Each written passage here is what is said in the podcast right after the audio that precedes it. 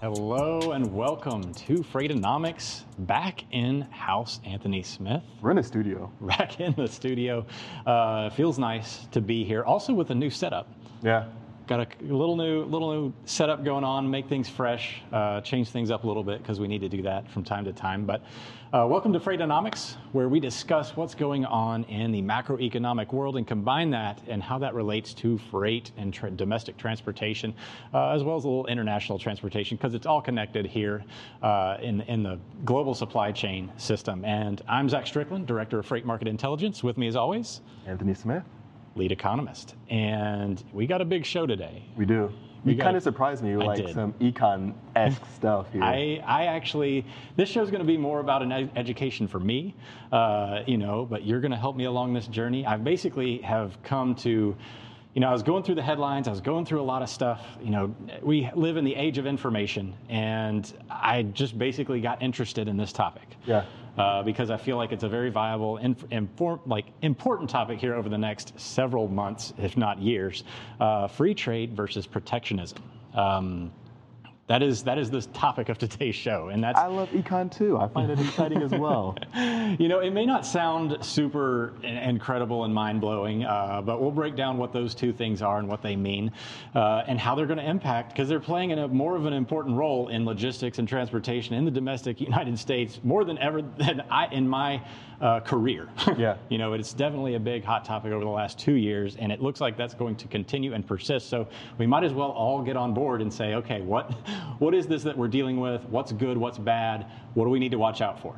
So we'll break that down here in a little while. But first, some huge stories. But wait, are you looking at LinkedIn today? I Anthony think Smith? so. So I'm going to be looking at my computer monitor, uh, monitoring LinkedIn comments here, Facebook as well. But just want to have it pulled up and good to go. So if you want to jump in on the conversation, just give us a shout. Heck yeah. So, huge story, huge news uh, over the weekend. UPS's LTL division, uh, UPS Freight, as it's affectionately called, getting sold off to TFI International, a Canadian logistics company. Uh, they're going to take over. And, you know, a lot of this is crazy too, because UPS, huge LTL uh, provider in the United States, they sold it for $800 million. Uh, that's a discount off the 1.25 billion that they uh, they purchased it for way back in 2003, uh, Overnite freight.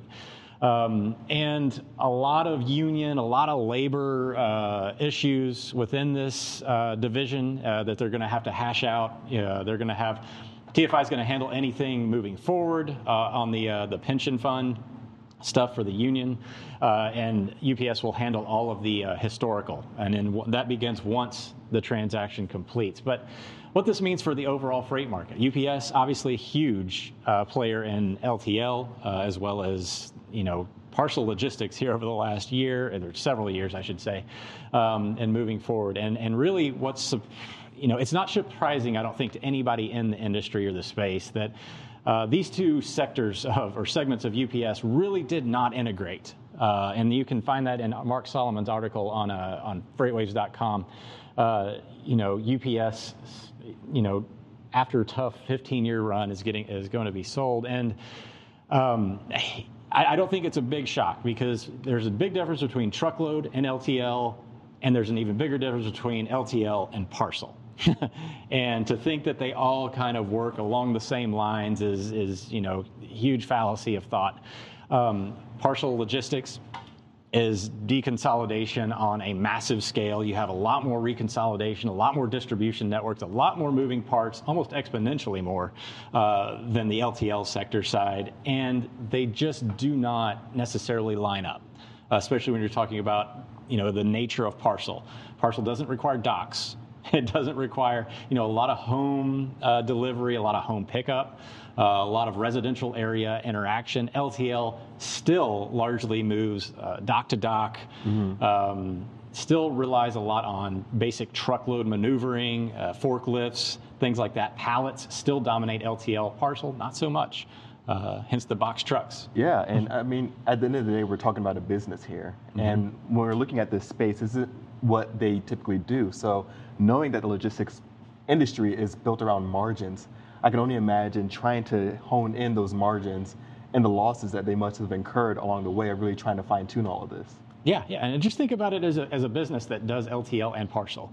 You have two separate docks or separate spaces. Parcel, you don't even have to have a dock. Right. You just have to go into, basically, walk into the front of an office, pick it up, move it out. You've normally got a little space there, you know, your FedEx and UPS boxes, if you will. They come in, they run in, they pick it up, and put it back on their box truck. LTL, totally different. You're, you're, you're still operating largely on 28, 53 foot trucks, 48 foot trucks, et cetera. Um, docks, forklifts, et cetera. There has to be some sort of warehouse or facility that holds pallets of freight.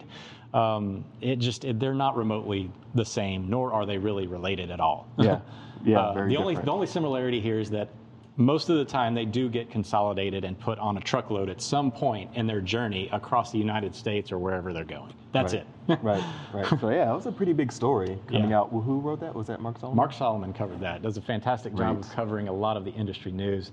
Uh, we'll see how that plays out. UPS Freight didn't make a lot of money. Uh, they really didn't put a lot of time and energy into it. Obviously, the, the parcel segment dominates a lot of their business decision making in that section, and they still have a lot of stuff to hash out uh, in terms of what the you know the customer uh, experience is going to be like. TFI is obviously going to have a role in it, but UPS is transition. It's not just an overnight thing where it's like, okay, now you're TFI's customers, et cetera. There's all these facilities, drivers, docks, things like that that they've got to go through and hash that out. So that's not going to happen uh, right away. Now, um, I'm going to skip over the one I have listed as two and go straight to three here because I think the two one is a better segue into what we're going to talk about today. Right. Uh, COVID, LA port shutdown. Yeah, Did you read this article? yeah. Greg John Miller. Gallagher. Yeah, Greg Miller writes this, uh, basically saying, you know, the Port of Los Angeles, if it were to shut down due to COVID outbreak, there's over 600 employees that are currently infected or have been exposed in some form or fashion. If this were to shut down right now, it couldn't be worse timing Yeah. uh, for a lot of the logistics in the United States. You're talking about, you know, uh, ships that are still at anchorage out in the Pacific Ocean waiting to get in. There's container backlogs. There's still a ton of ships backed up and all the way into China.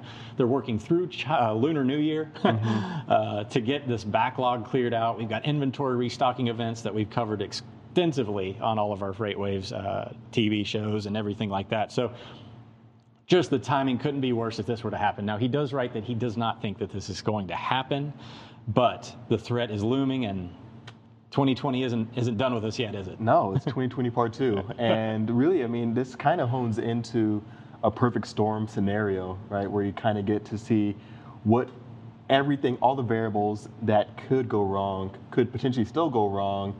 And really, I think it's a good article written by Greg Miller, kind of outlining mm-hmm. what some of the really big headwinds are as we move throughout the year.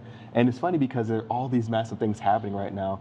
But to like the average consumer that's just waiting on something coming in, they might not just be like, you know, just chilling at home, just like, well, I wonder where everything's at, not knowing the entire storm that's Yep. going around, um, just kind of facilitating the supply chain. Yeah, and on and on the macroeconomic side, I mean, we've already talked about this a little bit in the way that a lot of these shippers and companies have not received their orders that they put six weeks ago. Yeah. And if they don't get these orders in a timely fashion or in an expected window, uh, this could have actually damaging economic effects downstream as you know their order fulfillment process, their order fulfillment cycle gets lengthened uh, to months versus weeks and they can't make sales if they don't have their inventory. Uh, consumers start to return goods if they don't get enough because there's other options out there, a lot of competition going on. Uh, if they if this were to happen and the flow of goods is stopped in some form or fashion, this could have uh, significant consequences Yeah. to a lot of companies uh, that rely on a lot of that trans-Pacific trade flow. And, and I mean, when we're looking at returns now, there's some companies that are just like, you know what, we'll, we'll eat the, the return, keep the item. And so it's just like margins are being depleted on both sides. Well, now I don't want this item anymore. Keep the item because we can't handle the Right. return anymore. So it's just an awful storm all around. Right, right, yeah.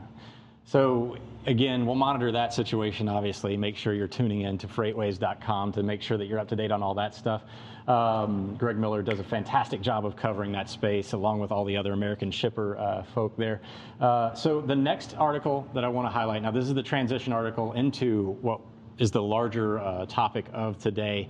Jones Act support. Uh, you know, Biden underscores support for Jones Act. Now, the Jones Act basically says anything moving domestically from port to port, uh, you know, that includes the territories of the United States, like Puerto Rico, Guam, et cetera, has to be a U.S. manufactured and manned ship. Uh, this is a hundred year old uh, order, basically says you, you know, a Chinese boat cannot be operating, even if it's manned by Americans, cannot be operating between ports in the United States. It was written to, you know, this is an example of a protectionist style uh, law or rule, uh, basically saying, I'm going to keep all of our resources domestically focused on this particular process and industry. It's there for security reasons. We'll outline some of those uh, here a little bit later in the show. But, you know, this is there's a lot of arguments for it, a lot of arguments against it. I think some of the arguments, uh, you know, for security purpose, et cetera, have been a little bit more prominent here in recent years. Uh, you know, I think with a lot of the trade tensions and uh, you know political unrest globally, uh, there is an argument to be made there. But along with that comes cost, and certain of our uh, territories, such as Puerto Rico, uh, you know, and the Virgin Islands and Guam, they get to pay higher costs because of this. Uh, and that is basically the quid pro quo in terms of protectionism versus free trade, which is the segue into our uh, our larger topic here today. Yeah, and I have uh, I don't know if I'm a little bit behind on this, but I have LinkedIn pulled up here. There we go. And I just have to give a few shout outs here before we jump in. Rhonda is in there. Um, Clarissa uh, Clarissa Carver is here. James Fry, good afternoon. Um, we have Ray Gonzalez saying parcel is going to be big since the pandemic came into play. Certainly agree. Mm-hmm. And so, yeah, just want to give a quick shout out. But yeah, I mean, we're looking at protectionism. There are tons of cons. There's a mm-hmm. few pros if you're depending on your mindset, your perspective when you're looking at things, and that's only on like I, I feel like a short-term and localized uh, mm-hmm. scale. And so when we're looking at these protectionism, overall, in my economic mind, I see a ton of economic inefficiencies. Right. Especially when you put these in place, it's hard to peel them back. I mean, you look at some protectionism. I'm, I'm kind of feel like going on that econ rant right now, but you go, you look at some of the protectionism places that are things that have been put in place. I think most commonly, I always look back to. Um, always look back to the to agriculture or some farmers, and mm-hmm. they are needed. They are they they they're amazing. They keep America fed. But a lot of times we put some protection acts in place, some subsidies in place that really start to hinder the entire uh, economy for agriculture. I mean, it should never be, now this might not be a completely protectionism thing, but it should never be a better thing to um, dump out tons of milk because that's going to be the most economically efficient thing because you can't split the market. Or so I'm always for free market, let the people decide. And I mm-hmm. understand where the initiative is. And it's one of those things where you try to push one button to fix a problem and the entire board behind you just lights up with all these other errors and issues. Yeah, so let's let's back up a step here uh, for our audience and make sure that they understand exactly what we're talking about and go into a little bit more detail on what protectionism is. Uh, protectionism is defined as the theory or practice of shielding a country's domestic industries from foreign competition by taxing imports. Or, you know, there's other regulatory activities that you can have in there as well, just like we were talking about with the Jones Act, basically saying you have to use, you know, through the use of legal means, you have to use a U.S. manned ship and crew to operate between ports. Uh, now, there's all sorts of loopholes and ways to get through that. Uh, some of the article uh, points some of that out. But, you know, in, in regards to the overall economy, uh, Trump actually was pressing for a lot of protectionist, protectionist style tariffs here over the last couple of years in uh, you know what turned into a trade war with China and this is one of the pitfalls of protectionist actions is that you escalate tensions between countries and it does threaten the balance of the global economy now again not trying to take sides in any of this uh, politically or whether or not you agree with it or not, but let's outline some of what the pros of protectionism are. Uh, and, you know, obviously you've already outlined a few of the cons, but um, so some of the pros of protectionism encourages in-house development, less external risk. So you don't have, you know, so a lot of the supply chains have sourcing uh, over in Asia right now. And what are they doing right now? There, there's the COVID pandemic So production facilities are at risk. You've got to cross the ocean. Now you've lost control of your transportation costs coming across the ocean. All sorts of variables influencing, you know, your th- threat to production of your goods uh, coming into the, and being able to actually sell those goods. So there's there's there's a pro of protectionism. It actually keeps more things in house. You know, if you're in a company and you outsource certain segments of your company, you may lose a little bit of control of your process, but you gain a lot of cost effectiveness uh, through that process. So there's, uh, th- there's, there's a real world example of that. Job growth. You're going to protect your jobs for your country. Obviously, this, in theory, leads to, you know, if more people are employed, they're going to be able to, you know, spend more money in your economy, and therefore it should sustain. Now, I'll let you break down some of the pitfalls of that here in just a minute. Lower volatility you do not have, once you have control over your sourcing and your materials and your goods uh, and you, your employment levels and everything like that, you really don't have a lot of volatility in that sector because you're controlling all of the means of production. Uh, once you have that control, you have less risk. Therefore, you're able to get in front of the thought of things. One of the obvious trade offs here is that you don't have the innovation. Yeah. You don't have process improvement uh, with the speed that you would normally have in a purely competitive environment. Um, national security, pro. You're keeping everything in a country, and you are now able to not have as much outside influence. People are not going to come in and out of your borders. You don't have inferior products. You don't have, like, you know, Trump was uh, going after Huawei. Uh, you know, a lot of that was revolving around the fact that they were, you know, supposedly having access to our uh, information through their microchips.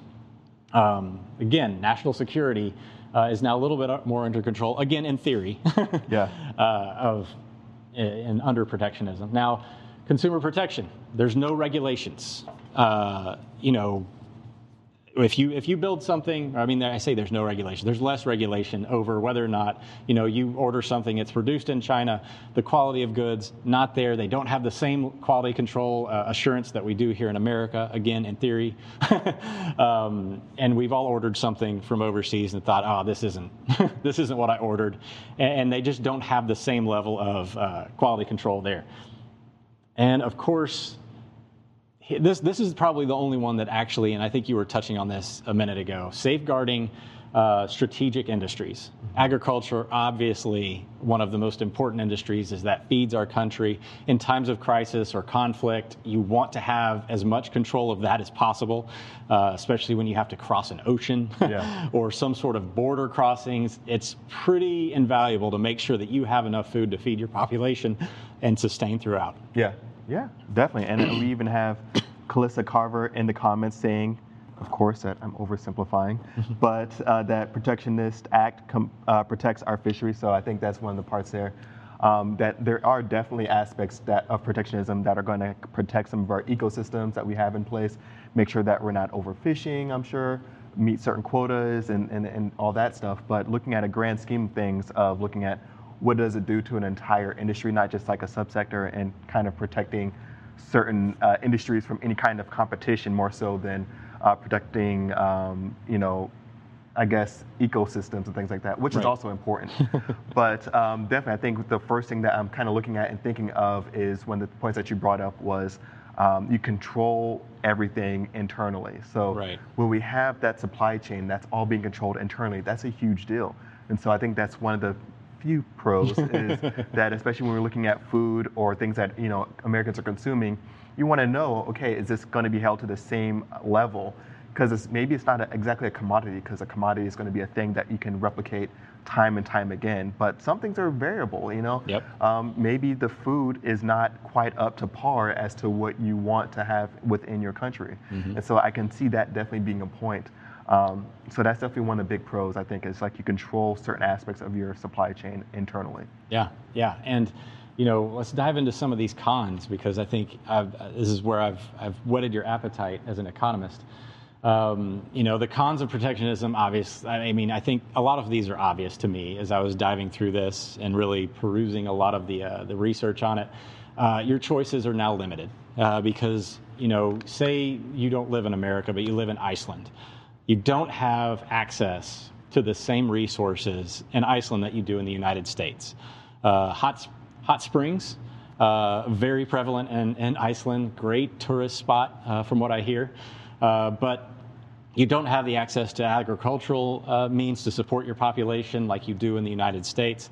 So you're really limiting your availability of resources. You can't go out. You now don't have access to, you know, corn, tomatoes. Like they don't have a prayer of growing anything outside of a greenhouse in Iceland, let alone on a mass scale. Mm-hmm. Uh, so, protectionist. If you are purely protectionist and isolating, uh, you have to be able to produce uh, a lot of stuff within your own borders. Yeah. And even here in America, we can't grow year round every single commodity that we have, you know, produce year round. And certainly, having the means of production closer to the resource itself is, makes it more efficient.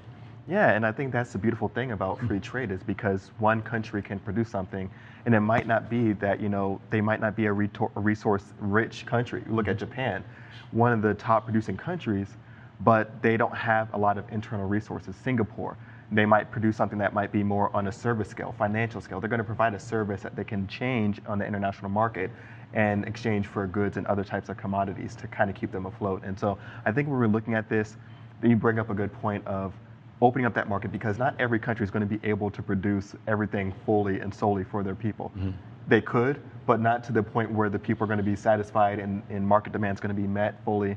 Um, and, and there's going to be tons of inefficiencies, lack of quality, as you mentioned um, and just inferior goods, lack of competition to kind of mm-hmm. really help and increase any type of actual progress within the marketplace. Yeah. Now, now one aspect of all this, the, of the cons of protectionism that really I didn't, I wasn't thinking about until I, I read through some of the material was protectionism really favors big businesses mm. uh, because in the protectionist state you generally have a few uh, large entities that are able to lobby and have the means to lobby the government because a lot of what of what you rely on is controlled by the government regulations yeah. because they're letting you they're putting the taxes on the goods coming into the country either that's raw materials or finished products uh, so big businesses actually are you know and and, and it's kind of funny because in the same uh, line they basically are trying to say that this gar- this actually improves innovation and protects some of those, uh, you know, inf- institutional inf- uh, industry infancy, mm-hmm. uh, and it allows people to take less risk as entering a new uh, segment or a market.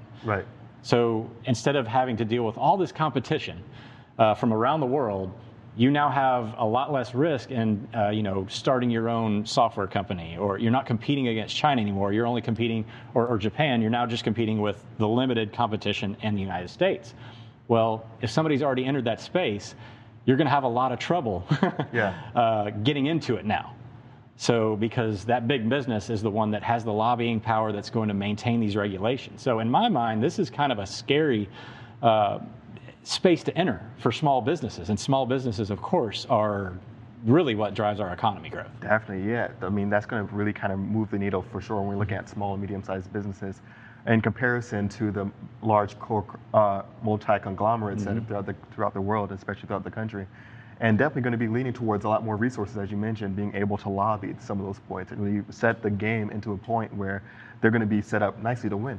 I would want to do the same thing if I had the ability to, um, but that's not necessarily going to be conducive of a lot of efficiencies, or not only efficiencies, but innovation. Yeah. So innovation, uh, you know, obviously you're going to have lower costs if you're right. going to have more efficiency uh, in a free trade environment, that mean, that leads to lower costs overall, as well as you know obviously increased competition will also help suppress that cost function. So we can go out and afford, you know, all these electronics uh, that we can. Um, you know, you're going to have increased innovation, so you're going to have this constant. It's going to be a very volatile environment. Uh, yeah. A lot more volatile. Some people like that, some people don't. Yeah. and that's okay. Uh, but at the same time, we're also going to make a lot quicker progress over time. Uh, that being said, some of the f- pure free trade things doesn't mean that we maybe shouldn't look at, you know, not just letting the market run rampant. yeah, there's definitely, I mean, people are smart, business owners mm-hmm. are smart. There's going to be some exploitations yeah. whenever possible. And I think even so, uh, Clarissa, Big Rig Barbie, mm-hmm. uh, types in again, we certainly don't want xenophobic, but uh, mm-hmm. I ideally think our imports of foreign products should be on par with our exports of our domestic goods. That goes without saying, right?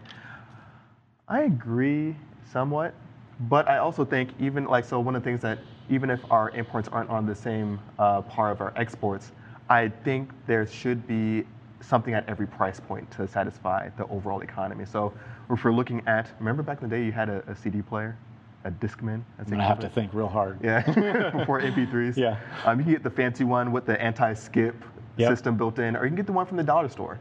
I mean, the one from dollar store might be imported from, um, you know, Southeast Asia or something like that, and the quality might not be there, but you're praying at that lower price point. Mm-hmm. And at that point, you can sup- supply someone that has that demand for that price point. They don't want the top of the line fancy one.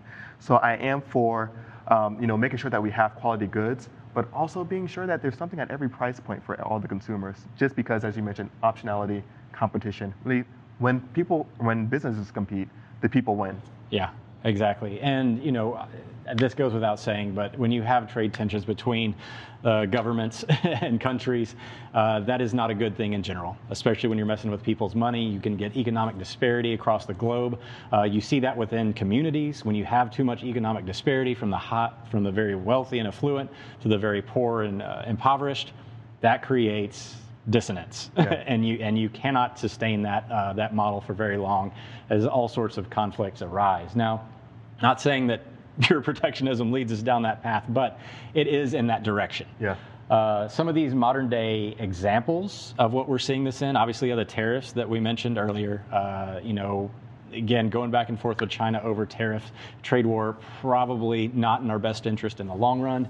Uh, but the vaccine, vaccine distribution, Yeah. they are now getting, it is starting to become almost a point of contention among European Union countries as they don't have control of all the means of production and they now cannot get uh, part of the vaccine supplied to them and they're buying up and they're starting to hoard things. If countries can't figure out a way to get along, the whole global economy suffers. Yeah, everyone loses. Everyone loses in that scenario. You can hoard all the vaccines you want. So what if Liechtenstein is 100% vaccinated if the rest of Europe is not? Yeah. you cannot function that way. You do not have the resources you need to sustain uh, your government and your economy. And that's just going to lead to global destabilization. So we have to figure out a way to balance these things. And that enters a whole other factor of government, right? So Yep. I can only imagine if I was a government official Mm-hmm. and I want my legacy to show or re- reflect something, how did I respond in these times? And then maybe I want to show that my particular district or state or segment or Mm-hmm. country outperformed the entire globe or we responded so Mm-hmm. quickly when they might start hoarding or you know allocating more resources that might they might not all mm-hmm. need in order to really kind of prop themselves up just Yeah. to kind of protect that legacy. So I think you're looking at government, that's a whole other variable as well. So I think the lesson here today is that we should not go towards this isolationist type viewpoint. It doesn't work in the long run, especially in today's connected world. Uh, we, it doesn't mean that there can't be some protectionist policies out there in certain areas, but yeah, that's. I think that's the lesson of today. I learned a lot, especially as a lot of these companies are looking at nearshoring and reevaluating their supply chains over the next several years uh, to try to de-risk. Uh, you know, there definitely needs to be diversification in the supply chain Yeah. and sourcing right now, and they're definitely looking at that because you can't have all your eggs in one basket. Because what's the what's the use of having it all in one country? Yeah. Uh, if it's going to be in one country, it might as well be in yours. Yeah. you know, if you're going to do that. Uh, so as we're closing up today, again, thanks everybody for watching. Debate topic for today: the Bernie Sanders meme is already tired. Yes. Wow, that's Yes. a short debate. I- Yes. I, was gonna. I, I said it. And I, I was late to the meme as well because I just remember seeing pictures of it all online and I'm just like, okay, this is funny. And then the internet just responded in mm. such a massive way, as the internet always does, mm. and blew it up. And I'm seeing other people do the challenge like they're doing the exact Oh, same no. poses as them. Here we go. Ten years from now, we're gonna be looking back. You remember we were looking at that stupid Bernie meme? Mm-hmm. no, Yeah, I still, I still, I still, I still actually love the mittens and the whole thing. It's kind of, it's still, I still get a chuckle out of it. My only wish is mm-hmm. that I hope this lasts long enough mm-hmm. to uh, October so someone can be that for Christmas and people actually remember what it is. Yeah, no, I, I will forget it just like we forgot Tiger King. I remember Tiger King, and he didn't get a pardon. He didn't get a pardon. He didn't get anything. So, uh, again, thanks everybody for watching. Uh, you know, download the FreightWaves TV app on podcast players everywhere. Look up Freightonomics or Freightcast and get every FreightWaves podcast, such as Great Quarter Guys, What the Truck, Put That Coffee Down, and Drilling Deep. Thanks again. Well, That was a pretty good one. yeah. I mean, I felt all right about it. Did you drink your water? Did you drink your water? Today? I didn't drink any water today.